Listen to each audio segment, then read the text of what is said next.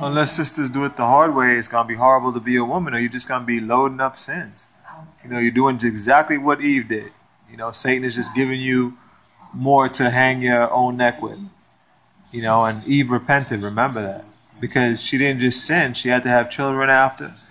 And the Lord cursed her to have those children in pain. You guys are living truth. Your your actual bodies. The white man have no history about why you have. Uh, you, oh yeah, your umbilical cord. Because no, you have pain because you disobeyed the Lord, and He shows you that He's capable of having an animal be born on the earth through a matrix, through a vagina, and not have pain. Look at all the animals. They're able to do it. They're able to have a baby right there with the lions watching, and the baby gets up and they get up and that's that. The mother's healthy is the point.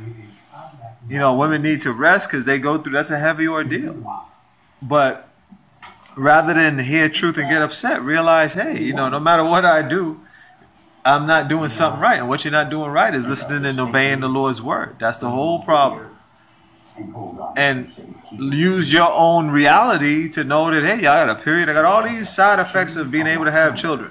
And then I complain when I can't have children anymore. So, again, make sure you obey the Lord. So rather than life be unbearable, you can actually know how to be and what to do and have the Lord bless you.